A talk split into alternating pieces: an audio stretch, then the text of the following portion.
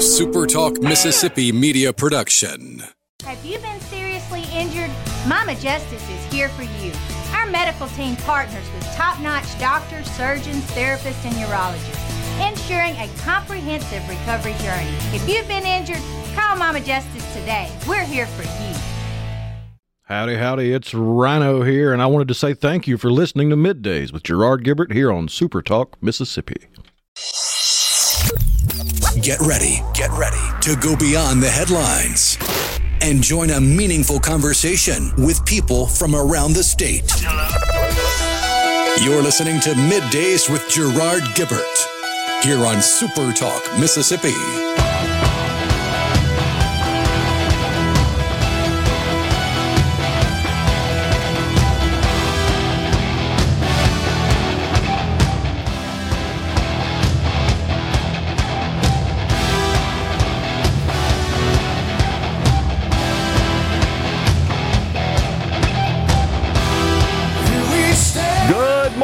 Everyone, and welcome to Midday Super Talk Mississippi. I'm your host, Gerard Gibert, along with Rhino in the Element Well studio, guiding you through the middle of your day with facts, fodder, and fine music as we kick off a rather.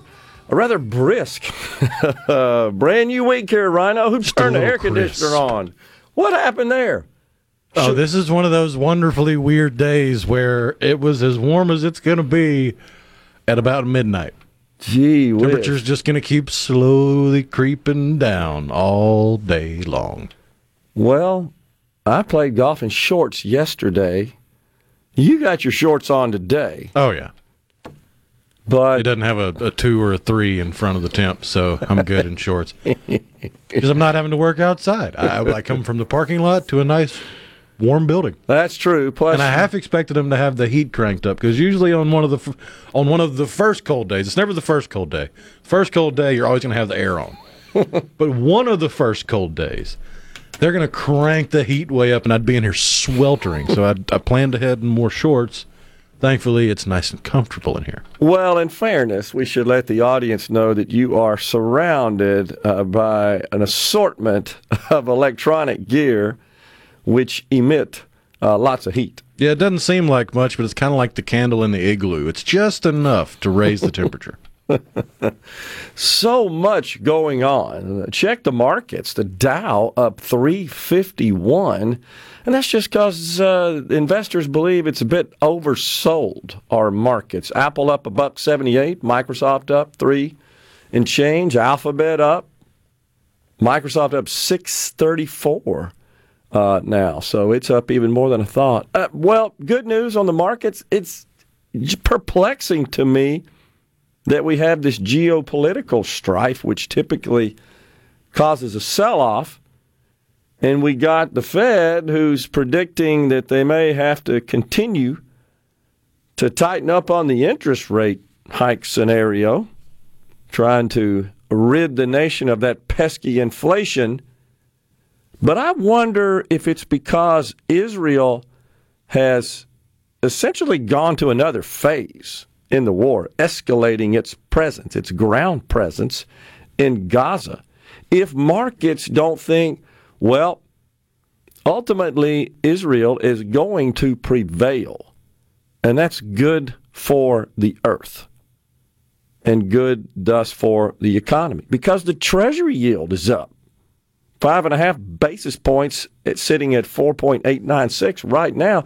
Normally that produces a sell-off at least in the nasdaq but that's not the case today. So we'll take it. We had um, some some days in the red last week so this is just a little bit of a bounce i guess you could say. I was about to ask it. if they made it back up to where they were before the big sell off. No, uh, we're not. In fact, on Friday, we got dangerously close on the NASDAQ to correction territory. That's just any time the market falls to 10%, and it could be in the other direction as well from its most recent high. And we got really, really close to that as investors started selling. Political news coming up as well. Uh, a whole bunch of that right here in the state of Mississippi. We're going to the polls a week from tomorrow. that'll wrap it up here in Mississippi from a general election perspective. We'll go vote for everybody that represents us from governor through the various district offices, public service commissioner, transportation commissioner, and of course, all the other statewide offices on the ballot attorney general, secretary of state, insurance commissioner, auditor. Who am I leaving out there? Treasurer. I'm sure there's a dog catcher on some ballot somewhere. I think I got him. Lieutenant governor, of course, governor. All those in between, and then all those who represent us in the legislature. Not a great deal of highly contentious races for legislative seats.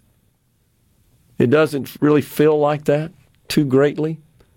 To some extent in the primary, I think that's where most of the focus was on on those seats, but um, um, not not really a high profile races going on there. Uh, clearly, the marquee race that for governor of the state of Mississippi, and the candidates are tossing barbs around as they were at Mississippi Economic Council's Hobnob event last Thursday. Both of the candidates, well, many of the candidates spoke. Oh, I left out Agriculture Commissioner. I apologize for that. That too was statewide race. Incumbent Commissioner Andy Gipson, of course. He's got some Democrat opponents as well. But um, they traded barbs, did the candidates for governor last week. That would be Brandon Presley. It's a crisis. You got that down pretty good, don't it's you? It's a crisis. I got to tell you, you know, what I write, which I'm doing right now on a couple of articles, I kind of am going back and forth on them. One of those you guys know is PERS, and I apologize for not finishing. It's just been a whirlwind the last couple of weeks. My, my schedule has just haven't been able to sit down and just focus on writing. But I like to watch videos on YouTube. You know, I'm no secret, I'm a big fan of the 80s rock genre. And I like to watch those. I got one screen going on with that, and the other screen is where I'm writing. And of course, on YouTube, you're going to get the ads. Virtually every one of them are ads for the governor. You're shaking your head. You're seeing that too when you're out oh, there. Oh, yeah. Right? And it's like for every four Brandon Presley ads, you get one Tate ad. That's what I'm uh, observing. And it's always, you know, with his his elbow propped up on the back of a tailgate of a truck. it's a crisis. So, um, and look, we're just I'm not we're not being personally insulting. We're we're just having fun imitating. We do that for any of them. Well, it brings up a point that I talk about just about every election it seems is at what point do the does the flooding of ads turn against you? At what point do people just get sick of, sick and tired of seeing your face and they want you to go away? Yeah. That's especially on a platform like YouTube. Yeah, that's right. Like on on cable or over the air TV, it's it's part of the game. It's been a part of the game for as long as you've been alive, more than likely, that there are commercials in your programming. Whereas YouTube, people tend to go to not for background noise, they go to it for a specific thing they want to see. And every ad is keeping you from seeing what you went there to see. Absolutely true. And uh, of course, unless you subscribe to the, the pay version of YouTube, right. you're going to be subjected to the ads. Now, you can skip them after it gets to a certain point. Sometimes, usually. right? Yeah, usually. But, skip too many of them, they're going to stick a big one minute ad. no skip button. That's right. But I shan't complain. It's free. It's free. And I know you're not complaining but no. either, but we, we recognize I'm just pointing that. out the human psychology of it. I, I, see the same face telling me it's a crisis every five minutes. Eventually, I'm going to get tired of hearing it's a crisis. well, one thing I have noticed is uh, I, I do subscribe to the Mississippi Democrat Party's email communication as well as uh, the candidates, the other candidates, including Brandon Presley.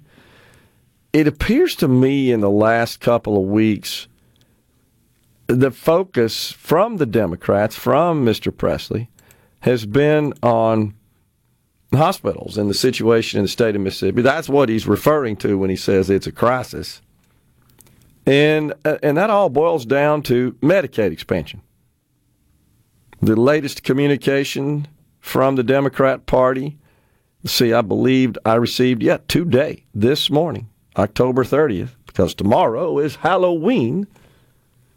And uh, the Democrats have been conducting a quote, save our hospital tour, assuming that Medicaid expansion, which is really the only thing I've heard from them with respect to the quandary of uh, the healthcare industry in the state. They've been conducting these tours all over the place, and and again, that's just all focused on on Medicaid expansion. It's incredible to me that that's all they have to offer. Tate Reeves' refusal to expand Medicaid has left nearly half, 34 of the state's 74 hospitals, to be at risk of closing, with 25 of those being at risk of immediate closure. In contrast, on day one, Brandon Presley will expand Medicaid and provide health care for more than 220,000 working Mississippians. We'll analyze that statement because it's, let's just say, less than wholly accurate. When we come back, we're in the Element Well studio. We got State Senator Daniel Sparks at 11:05 today.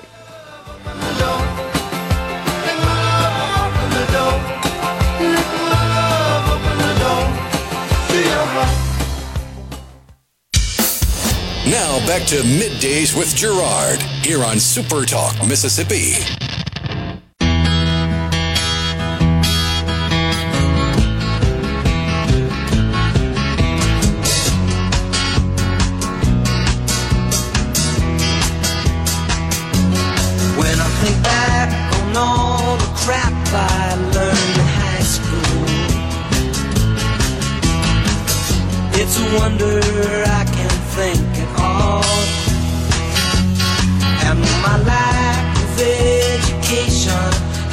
Back in the Element Well studio. It's middays. So before we went to break, we were just talking about this latest communication from the Mississippi Democratic Party. And it uh, concerns just yet another press release about Medicaid expansion. It's just unbelievable that that's become, in my view, the key marquee issue in this race for governor. And and over and over again, it's the same refrain. You've seen it, Rhino. Brandon Presley will expand Medicaid day one, except there's just one little bitty problem with that. He can't do it unilaterally. He's, as governor, would not have the power independently just to issue some sort of order and direct the division of Medicaid. You will, in fact, now add this coverage group, which is what Medicaid expansion does, that being able bodied adults. Current Medicaid, base Medicaid, traditional Medicaid, which was established back in 1965, did not include the coverage group of able bodied adults. It was children, it was the elderly with uh, that met certain income eligibility requirements. It's blind, it's disabled, and it's pregnant women. Expansion, which was part of the Affordable Care Act, aka Obamacare, passed in 2010, made the coverage group of able bodied adults available in 2013 2014 as the law was being implemented. And based on the Supreme Court ruling, which held up the mandate to have health insurance, that ruling also struck down the provision that said for a state to remain in base Medicaid, traditional Medicaid, it must expand Medicaid as per this new coverage group provided for in the Affordable Care Act. That's why every state didn't do it. It's based on a Supreme Court ruling. And 40 states have, 10 have not. Mississippi is one of those which has not. But Brandon Presley, or no governor, has the power with the stroke of a pen to do this. This is not just changing uh, some of the rules and regulations around the base program. This is not only adding a whole new coverage group, it requires additional state funding because it is a federal state match program. Expansion, uh, the, the new coverage group of expansion, in accordance with the federal Affordable Care Act, would in fact be funded 90% by the federal government, but it still requires 10% on the part of the state. That's estimated to be 100 to 150 million dollars a year. So no governor can just appropriate money like that.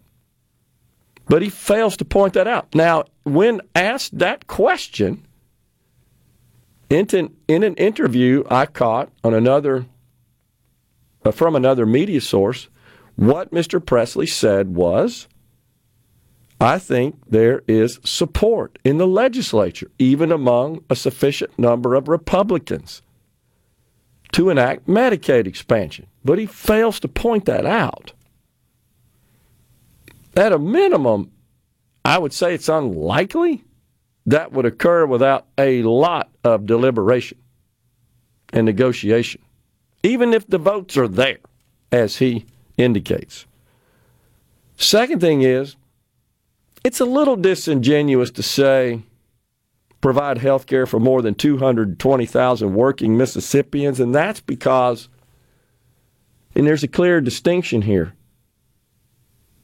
Expansion would cover would cover able-bodied adults whose income, their household income, is less than 138% of the federal poverty level. For an individual, that's about 20,000 bucks a year.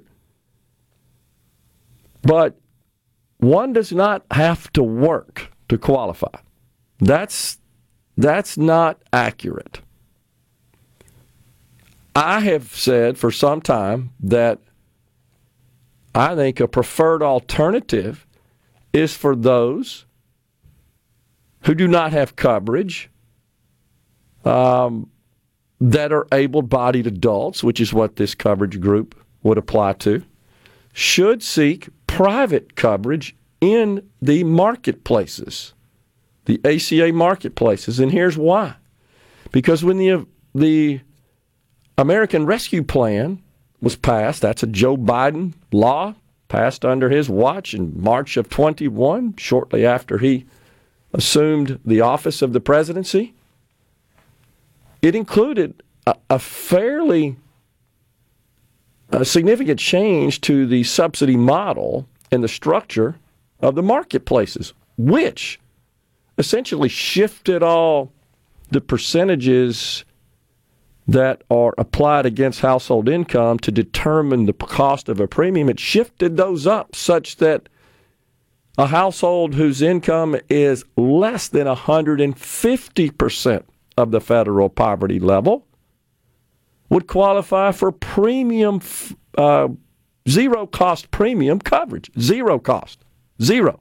They would have the responsibility of out of pocket, such as deductibles and copays and co-insurance, but that's limited to $3,000 a year.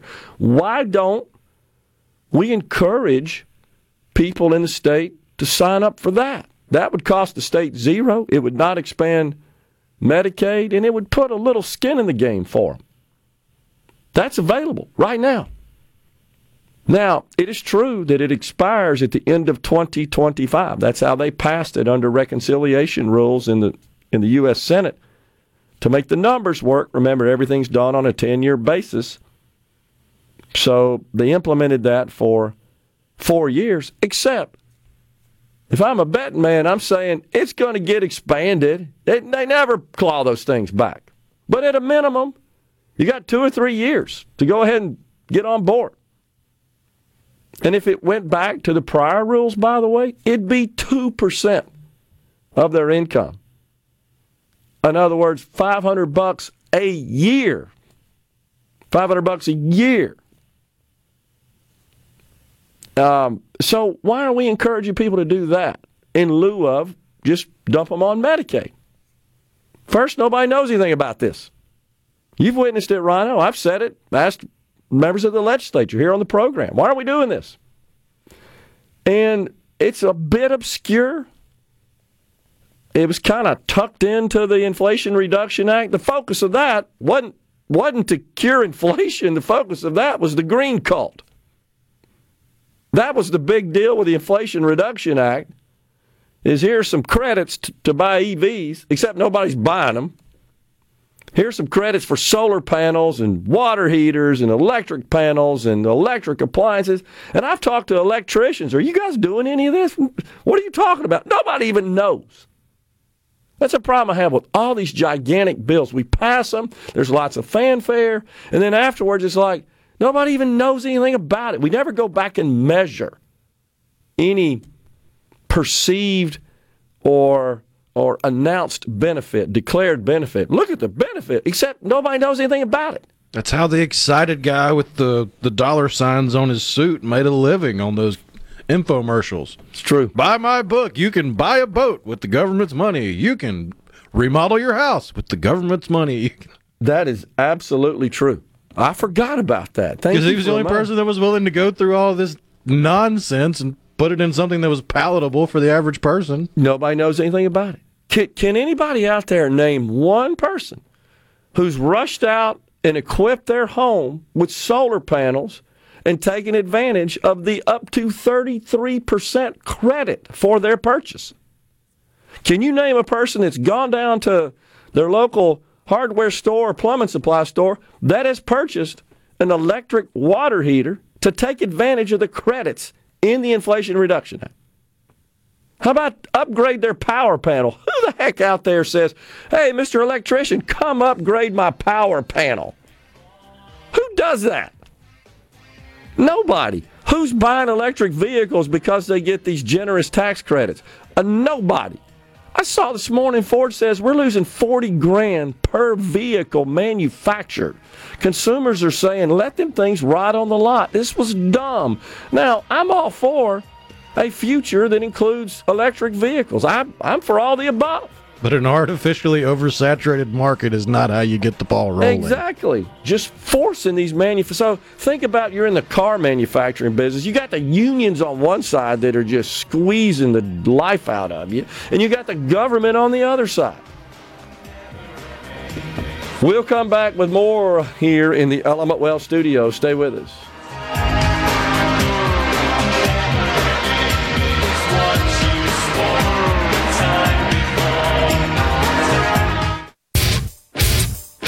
You're listening to Middays with Gerard. Gerard Gibert. Here on Super Talk, Mississippi.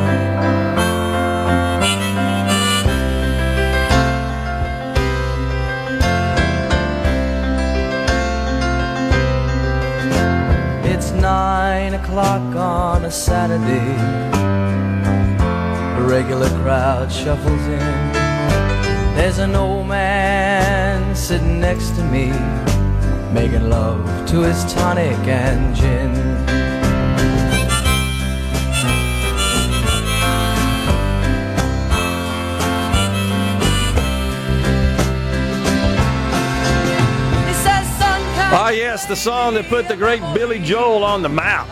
Piano Man. how it goes, but it's sad 1972, I believe, 73.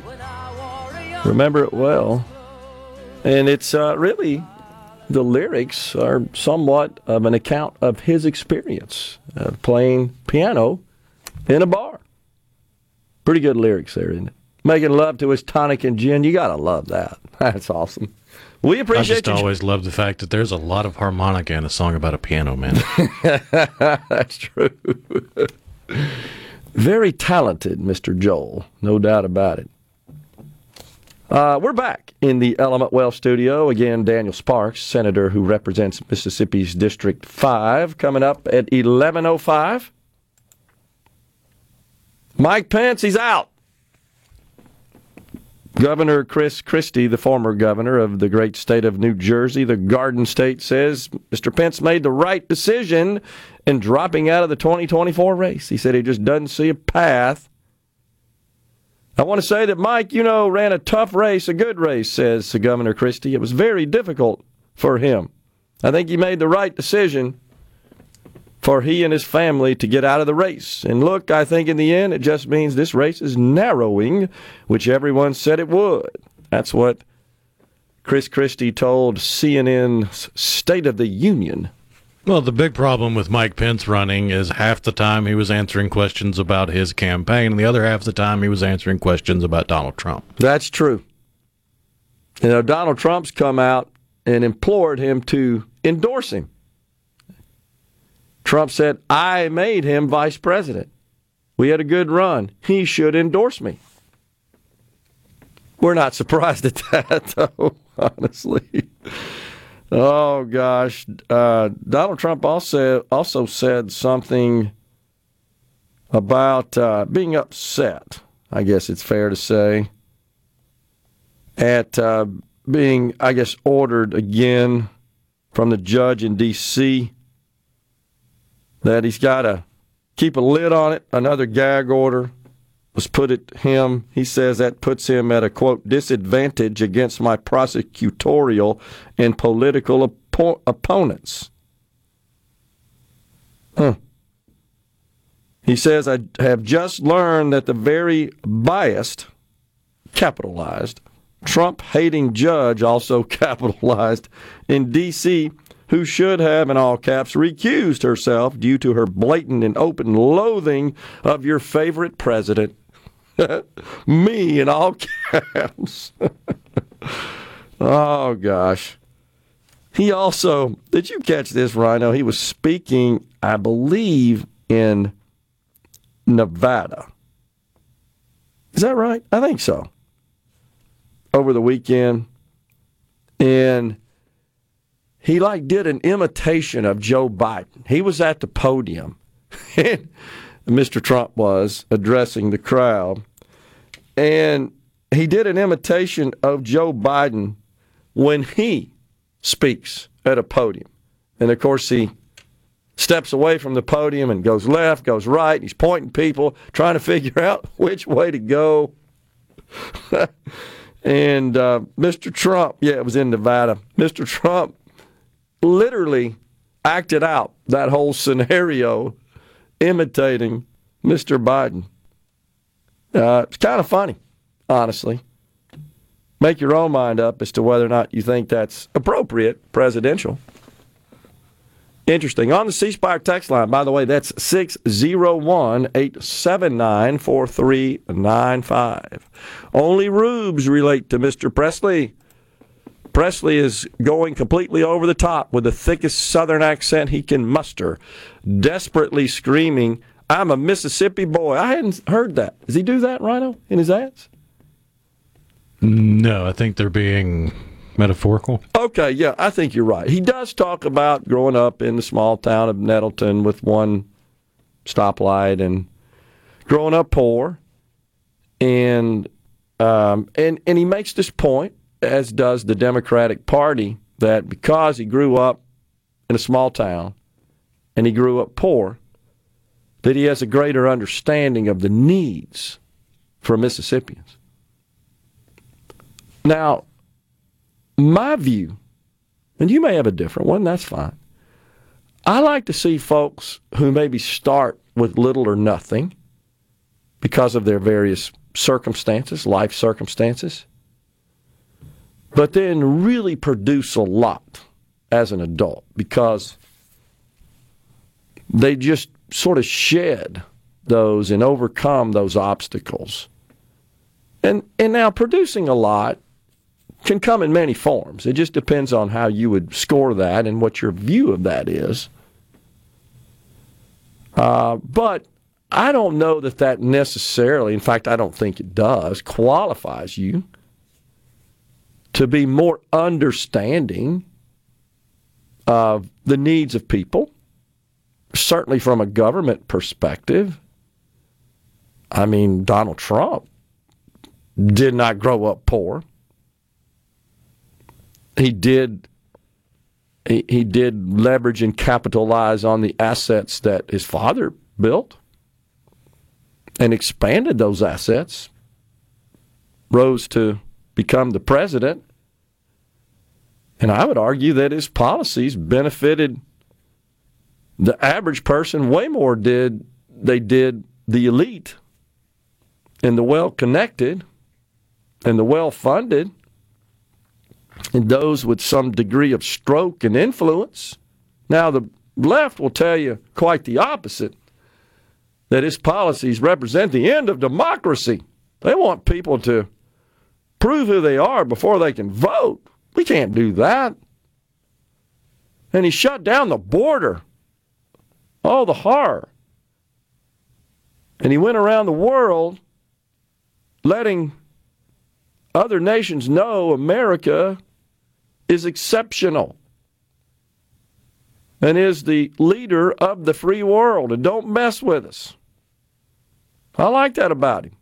He, of course, signed off on the Tax Cuts and Jobs Act, which I got into a bit of a social media spar over the weekend, disputing some of this data that's directly from the U.S. Treasury's website. Now, there's not a single link you go to to get this data about just how progressive our tax code is, meaning that it's uh, really favors lower incomes by a great deal, and it's the high income earners in this country that shoulder the vast majority of the income tax burden.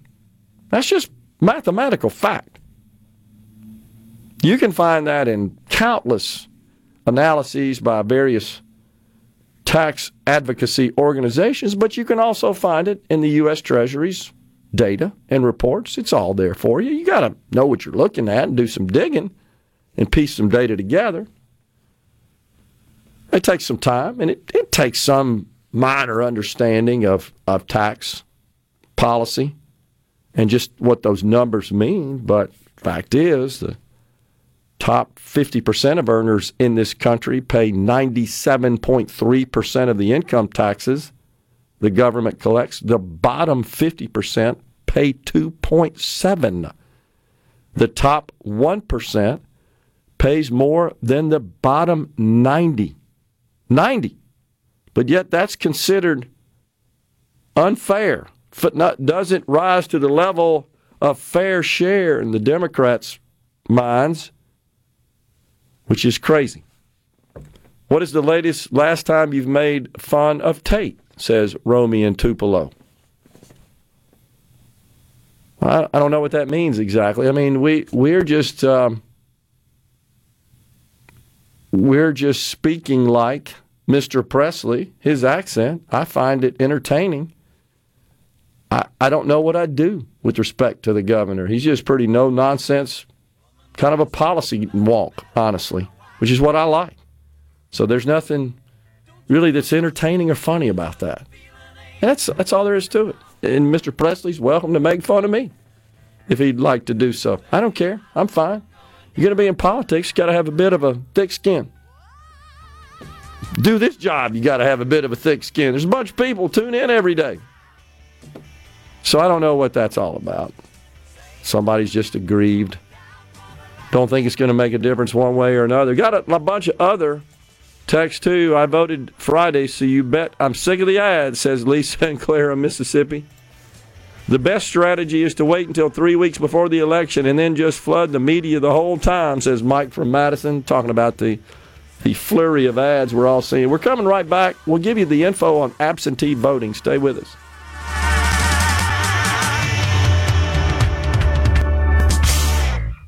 You're listening to Middays with Gerard here on Super Talk, Mississippi.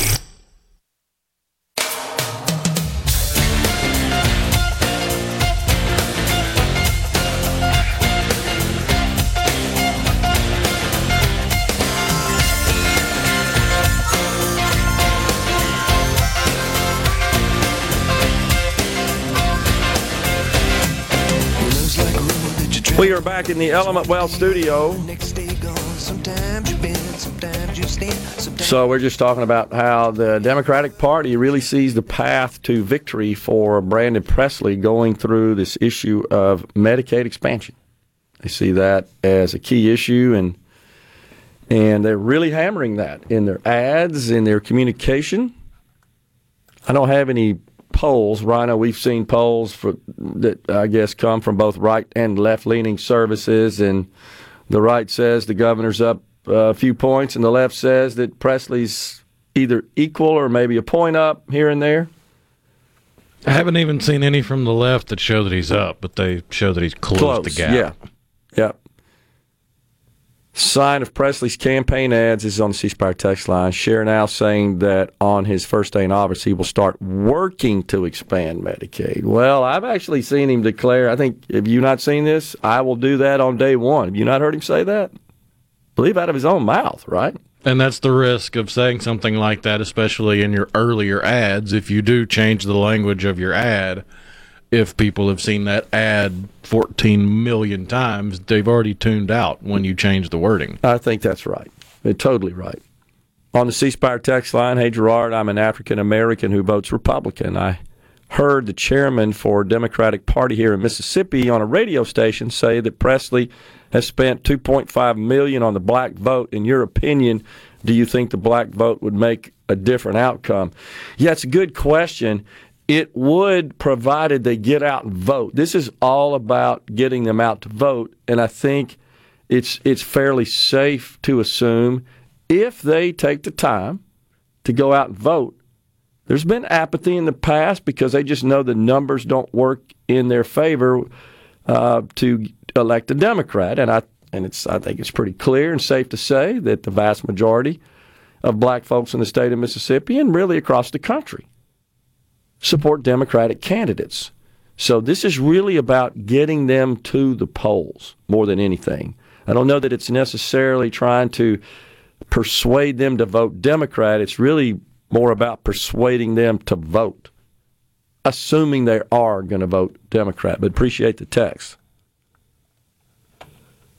The YouTube premium is worth it. Just don't buy that frappe once a month, and there you go on the C Spire text line. Let's see here. Oh, uh, the absentee rules, Rhino. What's your understanding of that? Uh, in person, noon Saturday, correct? Yeah, the, the deadline to vote in person absentee is this coming Saturday, November the 4th uh, at the clerk's office. I believe clerks will be open from 8 a.m. until noon on Saturday. Uh, you can also do that at any point leading up to that. The normal business hours, usually 8 to 4, 9 to 5, depending on the clerk's office. You can vote absentee at the clerk's office in person for essentially any and all reasons you can come up with. Basically, yeah. if you're not going to be able to go to the poll on election day, you can vote absentee in person. And you can also request by mail, and it has to be postmarked by election day. Correct. So, two ways mail, in person, postmarked by election day. Now, which basically means if you wait until the polls close on election day and go drop it in the mailbox at the post office, that's not going to be postmarked by election day. Unlikely. Would agree. But those are the rules in the state of Mississippi. There you go. Let's see here on the C Spire text line. Uh, somebody said something earlier about, yeah, uh, Medicaid expansion. Able bodied people should get a job and pay for their own insurance, not expect taxpayers to buy it for them a large part of expanding Medicaid just means expanding the welfare rolls. That is not helping people in the long run. This is making the system worse. That's Wayne Lennup from Jackson County. Uh, I hear you, Wayne, but uh, I, I just just kind of share some information with you and see what you think, and others as well. So, let's say that you qualify. You're an individual. You work. You make twenty thousand dollars a year. That's the maximum you can make and qualify for Medicaid should it be expanded. You're able bodied, you work, you make $20,000 a year. Average cost of insurance premiums in the private market about twelve thousand dollars a year. Now that also means you've got deductibles, co-pays, co-insurance. In other words, out-of-pocket costs. Federal law caps those at nine thousand one hundred dollars a year. But you could literally, if you had enough of uh, medical services that you needed, you could have at a minimum a twenty-one thousand dollar a year bill for health care between your insurance and coverage of out of pocket and only make 20,000. You're working. So the question is how do we how do we address that? By the way, medical bankruptcy is still alive and well in this country, and about two thirds of all bankruptcies in America include massive medical bills. It's it's a lot, and these are even people sometimes that have insurance. It's time for Fox News and Super Talk News, and after the break, it's Daniel Sparks, the senator who represents District 5 in Mississippi.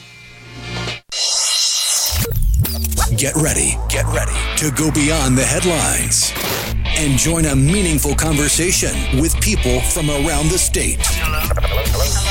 You're listening to Middays with Gerard Gibert here on Super Talk, Mississippi.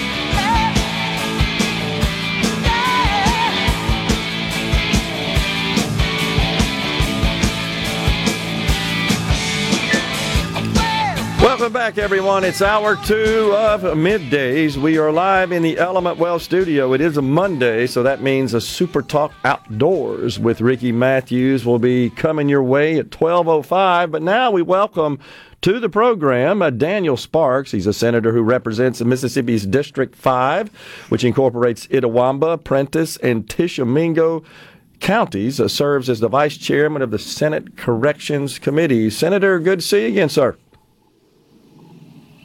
Good to be here, Gerard. All right, so you look like you uh, pulled over on the road up there. You you in uh, your home district today? I am actually headed to Nashville for a conference. Okay. All right, awesome. Well, appreciate you taking the time to join us today. We're we've been discussing the election here in the state of Mississippi. Right around the corner, the general election is upon us, November the 7th, one week from tomorrow. Uh, what do you think? We've noted that, uh, of course, the top of the ticket uh, is the marquee race that between incumbent Republican Governor Tate Reeves and his Democratic uh, challenger Brandon Presley. Both are really filling up the airwaves and all the other forms of media with ad, uh, promoting themselves and honestly attacking their opponent. What's your gut feel at this point? Well, I feel like the governor has um, done a good job over the last four years. A lot that he had been handed from the standpoint of uh, COVID out of the gate, obviously some natural disasters that we didn't anticipate. And, um, you know, there's a lot of that that you didn't run on that platform, but yet uh, I feel like he did a good job with the hand that he was dealt. We had uh, big issues at the Department of Corrections. Uh, I think we're moving in the right directions there. There are several other state agencies that were in uh, receivership or on the cusp of receivership. So I think there's I think there's a lot of good work that's been done. And I think it's the right policy. I think we're on the right path. And I think that's ultimately the question a lot of people need to ask themselves. Uh, you know, is am I Republican? And if I am, why am I Republican? Hmm. And it's generally because the policies of the Republican Party line up with what I believe more than anything else. And just because I may disagree with a particular politician on a particular issue, I need to remember that I'm a Republican. Yeah. Well, uh, I don't know if you were around for MEC's Hobnob last week. That I think is uh, the last time the candidates actually spoke to a a, a relatively large gathering of people, and and they they traded barbs, which is to be expected. Um, and they talked about the governor likes to talk about his record, which I think is a very good one, a very positive one. I, I would tout that as well. He's had n- a number of accomplishments, as you indicated. He he had to deal with lots of of uh, disasters and catastrophes, and then on top of that, COVID, which I don't know if I'd call that a disaster or a catastrophe, but it was something that that he had to mobilize a lot for and had to deal with. But on the education front, which is you know is half of the money we spend uh, in the general fund goes to education. Wow, the report card is pretty dang good there. Um, and on uh, economic development, uh, the governor has, while his term in office, he's seen uh, significant investment in the state of Mississippi. Had uh, teachers' pay raises, had historic tax reform. Pretty good record. That's what he's touted. And here's where I'm going with this, Senator. The Democrats, on the other hand, seem to be almost entirely exclusively focused on the health care situation in the state of Mississippi. And more specifically, they're touting that simply expanding Medicaid corrects that problem, just cures that. Your thoughts? Well, we believe that good policies lead to good results. And a lot of the things that you're pointing out, it is an increase in teacher pay. It is accountability uh, that was put in place. It was third grade reading gate. It's great teachers being engaged in the classroom. It's trying to target money into the classroom. Uh, as other things, you secure elections. Uh, we've done a lot of things along those lines. So good policies lead to good results which is my concern when we look and say, well, my policies don't match up with a particular candidate, but I think I'm going to vote for them, or I'm just not going to vote for the other guy whose policies I agree with. Uh, that's the odd thing that we're seeing. Um, and I'll, I'll, answer your healthcare question. I apologize. Okay, no problem. Sometimes we get so caught up in personality. Yeah and and that we don't. And I heard earlier, of course, you were you were laughing about the uh, maybe the way the draw comes out of Northeast Mississippi. Well, I've got the same draw, so. oh, I find so, it entertaining. You know, I'm not but, mocking. I just find oh, it entertaining. Yeah, absolutely. yeah, I think it's great. But it's that you know folksy down home situation. Yeah. But there are a lot of people that I really like that don't agree with their policies. Sure. And so as it relates to the healthcare issue, one thing that bothers me is that the um, first thing that came out is this was just going to save all the rural hospitals. And it's not going to do that. And even the people who promote Medicaid expansion now acknowledge that it's not going to do it. And then we start talking about a population of people, uh, 220,000. Well, he said 230 at MEC. I actually was there, Hobnob. Um, and the truth is, it's probably more like 320,000, 330,000. And it's a policy that we don't particularly look at as Republicans to say, let's grow the scope of government, let's grow reliance upon government. And that's the way to economic prosperity and individual freedom. And it's simply not the answer. So, from a policy standpoint, I don't want to go down that road. But then from a numbers standpoint, nobody's really laid it out in a manner that I think is uh, trustworthy.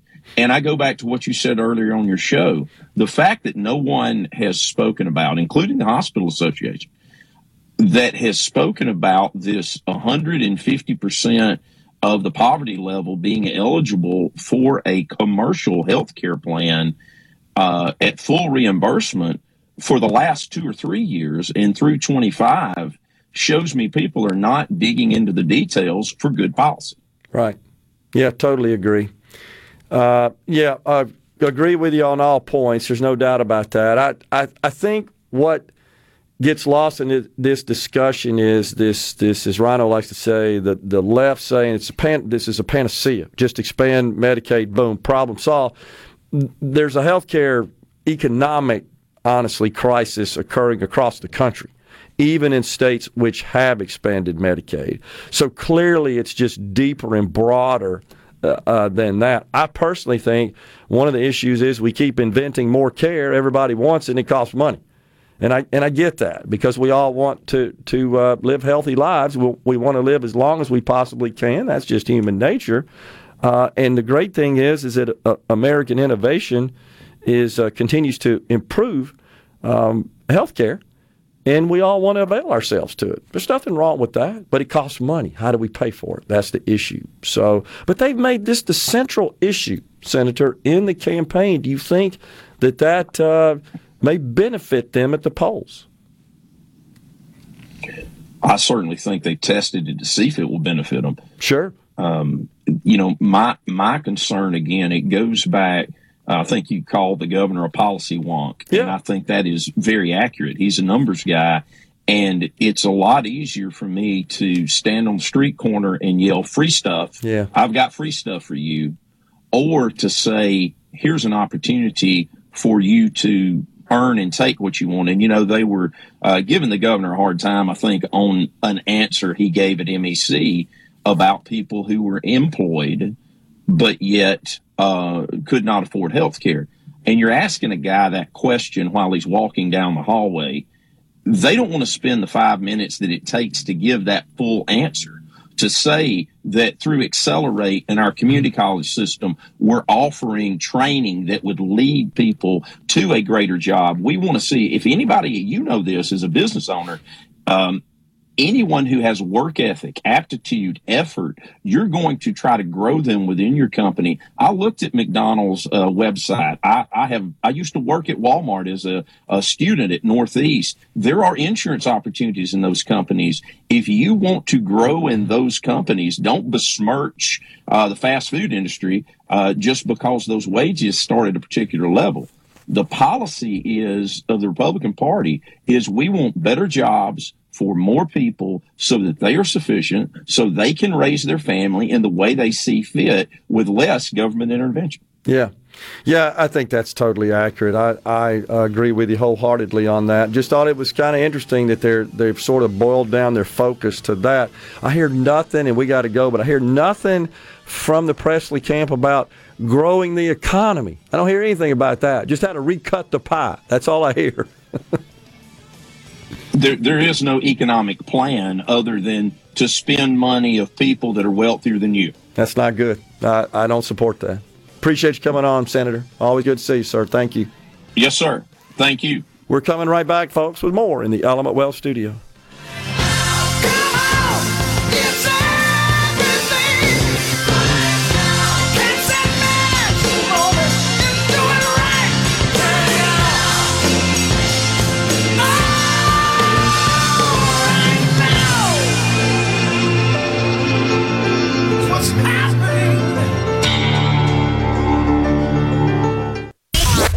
Middays with Gerard Gibert Let's do this. on Super Talk, Mississippi. Let's go.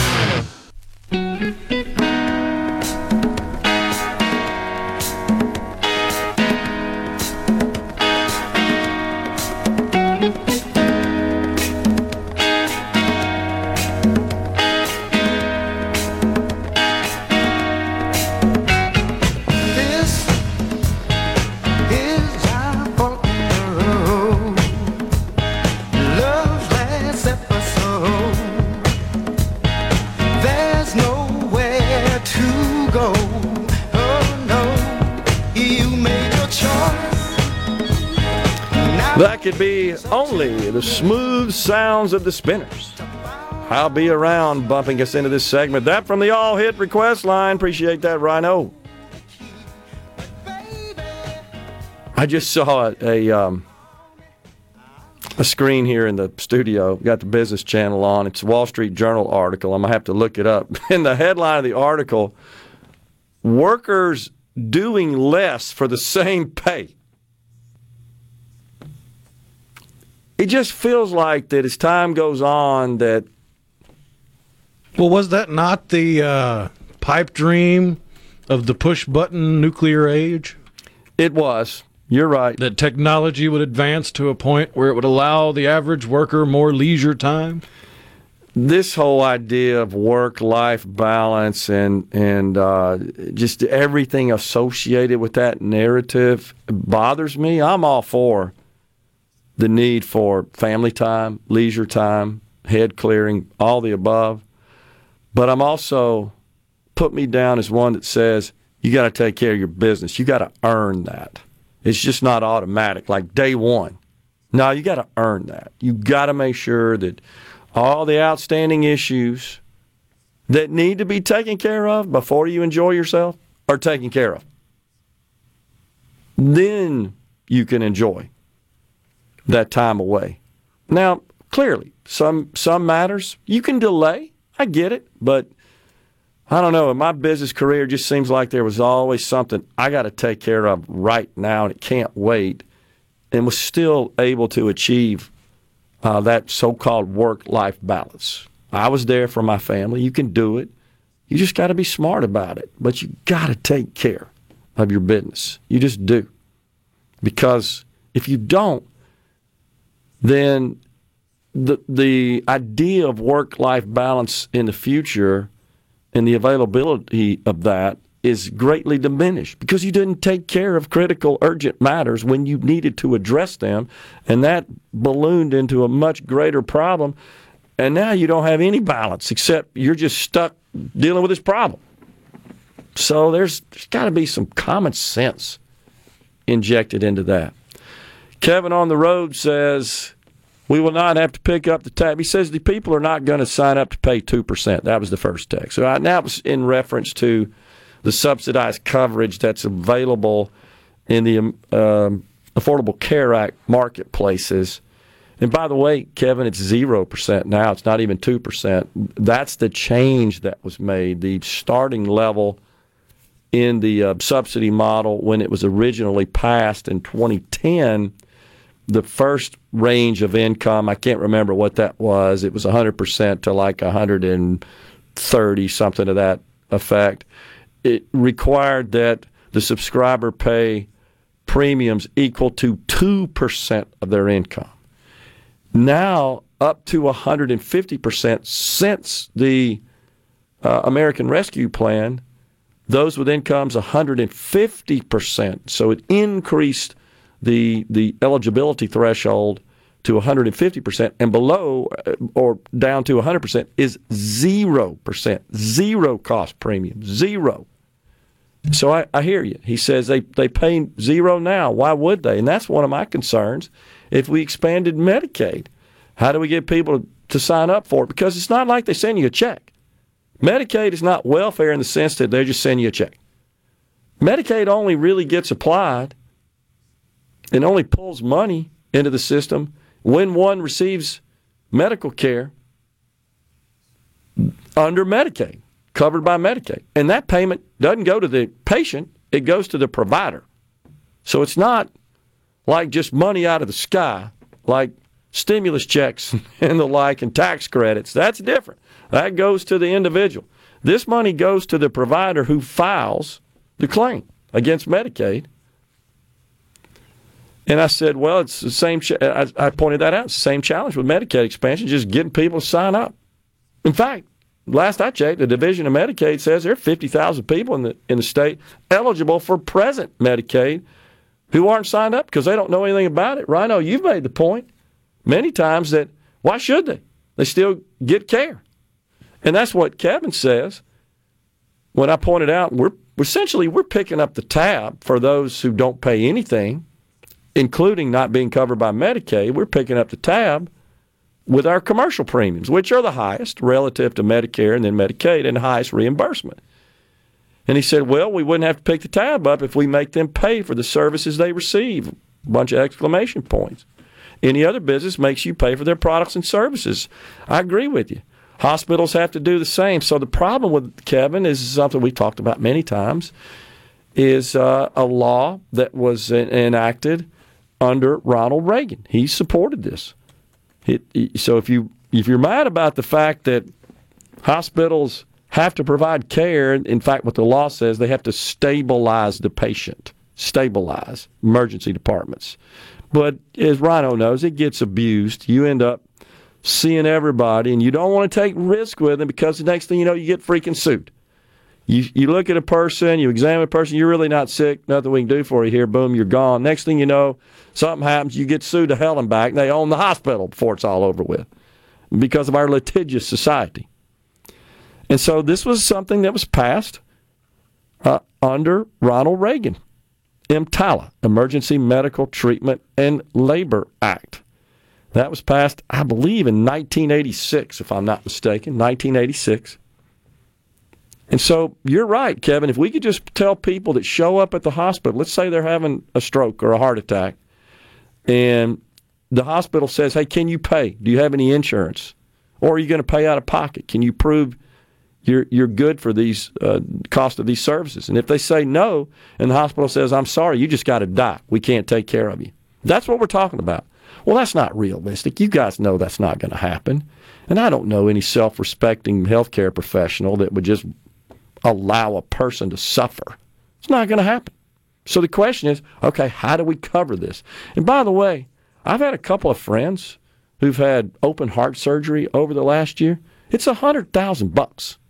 You, you've heard about this. I mean, you're shaking your head. It's a hundred. Oh, yeah. It's a hundred thousand bucks, guys. Now you say, why is it so dang expensive? It's because for every one that pays, there's three that don't, because they don't have any insurance, or they hundred thousand bucks would obviously bankrupt them. And it's a constantly improving procedure. That's right. That's the good news. You're not in in uh, the hospital for as long. Uh, the procedures themselves aren't nearly as invasive, and the recovery's not nearly as morbid. That's it's fantastic. It's great. It's amazing what uh, what medical science is is how it is advanced in a number of fronts, but that one in particular is unbelievable. Honestly, when you think about it. So that's the problem. So of course I knew this was going to come from Thomas. Reality shows that Reagan was almost as big a socialist as FDR. you, knew, you knew that was coming. Uh, I could predict it. Uh, but it is worth pointing out that EMTALA is a Reagan invention. It just is. So all these people that say they're hardcore, Yes and no. It's it was codifying vague language that had existed since the what was the name of the act in the mid 40s, right after World War II. Is it Burton Hill, Hill Burton, something like that? Yeah. That provided the funding for community hospitals to be built under the provision that for 20 years they had to provide a certain portion of free community health care. that's right. And then sometime in the mid 70s, that 20 year time frame got removed. So they had to provide free community health care, but the wording in it was really vague and it was rarely enforced. And then there was a big push in the mid 80s to codify language stating that community hospitals had to continue providing that free community care. That's absolutely true. Um, and and uh, I think what I just don't want folks to think this just magically came out of nowhere. No, you're right. mid-80s. I agree, and I and I apologize for projecting that, that uh, or trying or attempting to convey that, um, because that's that's absolutely not the case. It, it, the fact is, anybody that went to the emergency room, even prior to EMTALA, they're going to stabilize them. It's just it's just a fact. They're, nobody was getting kicked out of the ER before 1986 if they couldn't pay. You're right. This- Unless it was a recurring hypochondriac, at which point the hospital would go, "No, enough. We're not treating you anymore." which they should. Whereas EMTALA, you can't do that. That's right, which they should. I think the difference is that um, opportunist lawyers figure out a way to rely on EMTALA to shake down hospitals, and hospitals know it, and that's why they're so, so careful about treating anybody. And you know this as well. If you show up in the hospital and you say you're having chest pains, boom, you're getting in right away. You're going to the top of the triage list. Whether you really are experiencing any kind of serious heart problems or not, you're go- that's what's going to happen to you. We're coming right back with half an hour left in the Element Wealth studio.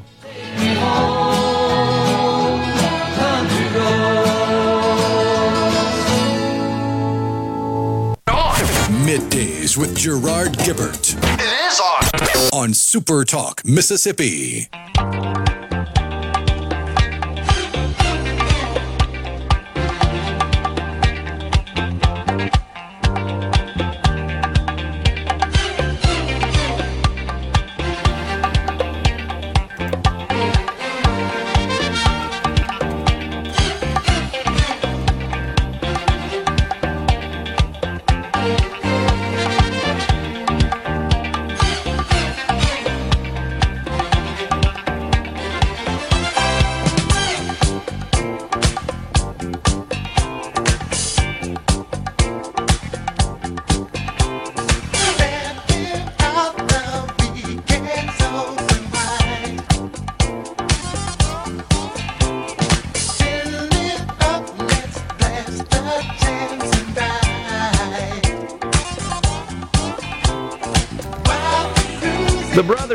From 1980. That's pretty smooth there.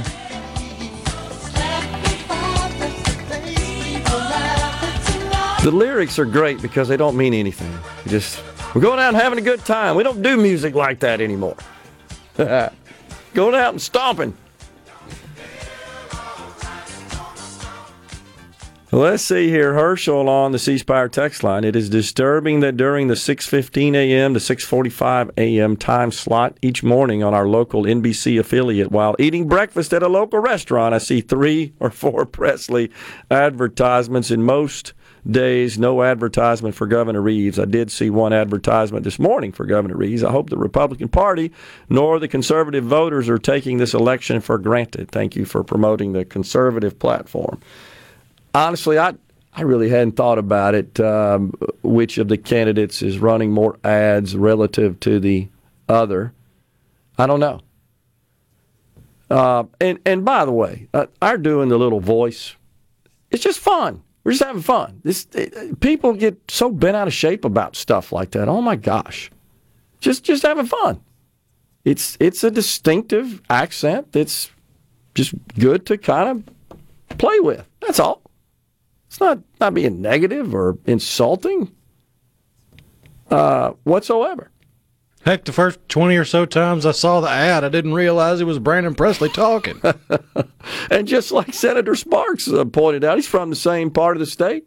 And that's what's cool about Mississippi. You can kind of tell the, the region of the state from whence one hails based on their, their accents. I've, I've always been fascinated with accents, and especially across the country. And, you know, there are professionals that a person can say a couple of words and they can tell you exactly like where they're from. Like, Oh, da- yeah. like down to the neighborhood almost. But uh, What's the comedian's name that plays drums? Is it Fred Armisen? He's an incredible Yeah. linguist when it comes to accents. I think that's fascinating. I have fun with that. That's all it is. So um, I hope folks don't get too bent out of shape about that. Have some fun, lighten up.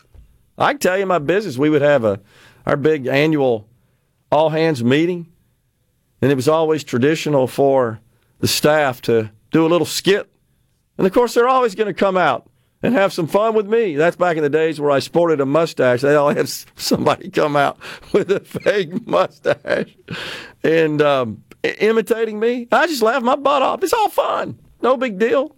Good grief. Uh, and they would sometimes capture some of my favorite refrains just perfectly, you know, in the business. And we'd have fun with that. Good grief. That's all this is. Jeez. Mose asked, do they ever complain about Rhino's Bernie impression?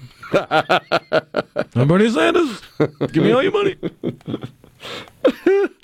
We're just having fun. My gosh. But liberals hate fun. We know that. So it's no surprise that they would say something. Not only do they hate fun, they're seemingly always looking for an excuse to get their panties in a wad. Golly. I guess if I could have thought about it, I could have imitated the government, the governor, pardon me, when he starts spouting off all these um, statistics, which are touting his accomplishments. He's really good at that. He can recall all those. He's got them all committed to memory. I like that about him. Just in case you didn't know, I think that's who we need in office like that. He tracks that stuff. He commits it to memory. He promotes it. Good. That's what we need to be doing. Uh, if I thought about it, I could have. I saw him speak and uh, share those same statistics Thursday, mainly on education. And gosh, what a great story he has to tell there. I don't blame him. And in the and the amount of investment, I think six and a half billion dollars of capital investment since he's been uh, the governor. Those are notable positive trends and statistics. that should be pointed out. I've not heard a thing from Mr. Presley about his plans for economic development. It's all how I can give you more, more, more. Here's more. Here's more. Nothing about how in the world are we going to grow our economy. What we should be focused on is lifting people up, increasing household and per capita income. That ought to be the goal. Economic prosperity, wealth creation. They hate that. They really do. Nope. We just got to split up what we got. You give some to here in the name of equity, of course. Yeah, it's disgusting. I want to hear more about how are we going to grow the economy. The governor's laser focused on that. I can assure you. I've talked to him about it many times. That's the key to improving the quality of life in the state of Mississippi and in the country. But you never hear that from the Democrats. It's always just got to start paying their fair share, which means they can send it to me, and I will then dictate where it will be allocated. I'll start doling out that money because I know better how to run the $25 trillion economy than you silly people out there, you buyers and sellers. Yeah, I don't agree with that. Really don't. The um, Speaker of the House, by the way, I did catch him, the new one, Mike Johnson. I caught his interviews yesterday. And something that I'm warning people about, which I did, Rhino, a couple of weeks ago, he said, We're probably going to have to pass a continuing resolution. Exactly what Matt Gaetz objected so strongly to and caused him to invoke his privilege to remove the speaker. He said, Yep, probably going to have to pass a continuing resolution while we deliberate these spending bills, the 12 single subject spending bills that fund the discretionary aspect of the government. And he said probably through January the 15th. That's the exact date that he used in his interview. And so that will probably cause a lot of angst. He also said that he wants to send money to Israel. And Marjorie Taylor Greene has already said, I'm out. I will not support any funding for Israel. So the speaker is going to find himself once again. I say once again because that's what we've seen in uh, the Republican-controlled U.S. House is is fractured, and um, you've got some members who are not on board with aid to Israel. Now the speaker said he's iffy on more aid for Ukraine. He he would was not definitive on that, but with respect to Israel, he wants to try to get something done in a couple of weeks. I think 14 billion is the amount they seek. And Marjorie Taylor Greene, and I'm sure there are others, have said, "I'm not going to support that." Um, now she has her reasons. She said, of course, because we're we've racked up so much debt. I agree, we have, and we don't ever say no on account of that. Well, no, we don't have the money to actually spend on anything, honestly, because we ran a $2 trillion deficit last year, and we're on track, I believe, you'll see a $2.3 trillion deficit for this fiscal year, which ends September 30th, 2024. Just kicked off the first month of the, uh, we're winding up down the first month of the new fiscal year. So that's where we are there with respect to Speaker of the House Mike Johnson. I thought that was interesting when he said, Yeah, I think we're probably going to end up needing a continuing resolution to keep the government humming while we debate these uh, spending bills. Now, two have already been passed one for defense, and I can't remember the other of the 12. It's sitting in the Senate. They won't, they won't pass it. Maybe an energy sort of bill. They won't pass it. Just sitting on it. And that's, I think that very plainly illustrates something we've talked about many times on the program is you can pass all you want in the House with a Republican controlled House, but most of it's DOA in the Senate. And it's definitely DOA in the White House.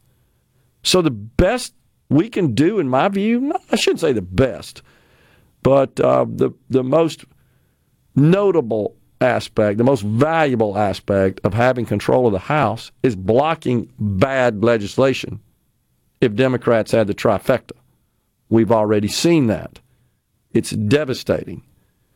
It is responsible, I believe, for at least half of the inflation that we have experienced since Joe Biden took office. Um, that, I think, stems from bad legislation, starting with the American Rescue Plan. Let's see. Um, so, our listener from Romy and Tupelo says he's lost respect for both of us because of our having fun with uh, voices and language. Gee, I guess some folks are just really thin skinned in that respect. I'm sorry to hear that, uh, Romy. Really am. But good grief. Got to lighten up. Have some fun. That's all we're doing. If you want to have a deep debate about the policy differences and distinctions, I think we've done that, and we'll continue to do that. Just having fun. That's all. No big deal. We're coming right back with the final segment on midday Super Talk Outdoors at 12:05. Stay with us.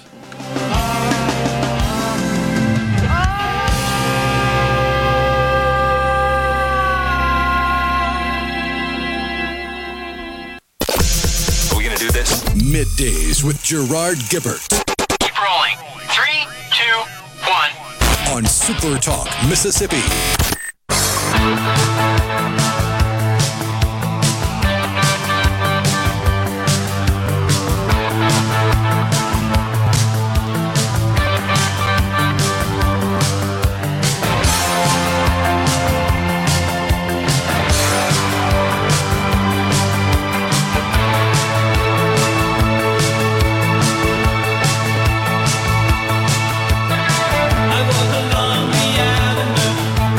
Quintessential 80s rock there, the flock of seagulls. They had the dews, the hair, remember? Be that. careful. You're going to offend some flock of seagulls. Oh, fans. yeah. no, I like We are back. You want to find a reason for the hole in the ozone layer? Probably the Aquanet that went into those hairdos.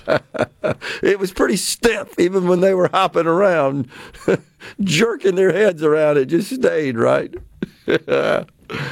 Oh, on the C Spire text line, asked for making fun of someone. Asked Dana Carvey if it wouldn't be prudent. He was so great doing. Not gonna do it. Not gonna do it. he would put his fingers up. Remember, Carvey, one of the best. Yeah, we were reminded of uh, Frank Caliendo, who is unbelievable. His impression of John Madden, I would say, put him on the map. Is he so good at that? Uh, I've always Specifically. John Madden trying to sell the popcorn popper. Yeah. The the fake commercial for the Orville Redenbacher Redenbacher popcorn popper in the voice of John Madden, where he can't get the package open, is hilarious. Oh my gosh! It's for making uh, fun of someone. Oh no, we already got that. And somebody else said, "What? Yeah, was it not said that imitation is the greatest form of flattery?" I believe that was uh, a famous saying. And uh, on the break, I was thinking about Rich Little, who was fantastic, of course, and uh, did a great Ronald Reagan, and did it a lot when Mr. Reagan was uh, president. And I think actually did it live in the White House for Mr. Reagan, if I'm not mistaken. And I think Dana Carvey did Bush as well. He was probably the best at doing Bush. One of those guys was really good with Clinton. Um, and a lot of that came, as you guys know, from Saturday Night Live. Certainly, Was it Dana Darrell Hammond that did Dar- That's right, Darrell Darrell Hammond from Saturday Night Live. I mean, not, those just are crack me up. I, why are people getting bent out of shape about this? Just having fun. That's it. You know, I I wouldn't. I don't think we're influencing anybody's votes because we happen to to uh, do a little voice. No big deal. Good grief. Have some fun. You gotta have fun in life, and you know what? You you gotta uh, you gotta be a little self deprecating as well. And uh, like I said, in my business experience, whenever the staff would imitate me and skit in front of 300 something people, I'd laugh my tail off at it. It was hilarious. You know what? It actually helped make the points I was trying to make because it was done in a humorous way, which means they were listening, which was uh, also nice to hear and understand. Wow. RC knows he had that flock of seagull hair in the 80s, says Dale. Rich Little also did Richard Nixon. Boy, sure did. And wasn't it great? Come out with the peace signs and shake the jowls. that was great. I am not a crook. Remember that? Oh, gosh. Dana also did, yeah, great Ross Perot. He sure did. You're right about that. Uh, gosh, political figures, of course, always great subjects because we see them so much. And they have such distinctive personalities and accents and voices and quips and refrains. That's that's why they that's why they're the subject. Man, I would I would submit it probably helps them. Good grief. Let's see. Uh, so Thomas says, um, well, then, since the Senate is sitting on the defense bill and the other bill that, uh, and I can't remember which one it is, it's two of the 12. They're sitting on that, already passed the House. Then they should be responsible for any shutdown. Well, first, Thomas, we're not going to get a shutdown. I've already heard the Speaker say, nope, we're going to pass a continuing resolution to avoid that. He's not a fan of shutdowns. Second, the people decide who gets hung whenever there's anything, honestly, that comes out of government, including a government shutdown. It's not like there's some arbiter that says, okay, this one's on the Senate. It's not how it works. Let's see here. Uh, don't forget Rush Limbaugh doing Henry Kissinger, says Gary. he sure did. Limbaugh was great. Used to do he used to do Clinton as well.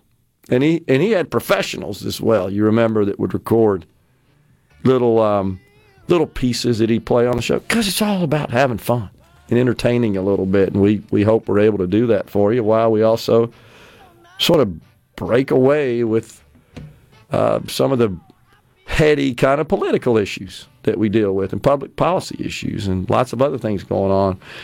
Unfortunately, we're out of time here today because it is on Mondays, but we are back in the Element Wealth studio for you again tomorrow. Here all week until Friday. I'm headed up to Starkville for the Greater Starkville Partnership. Looking forward to that remote as always. Folks, uh, until then, stay safe and God bless. So good,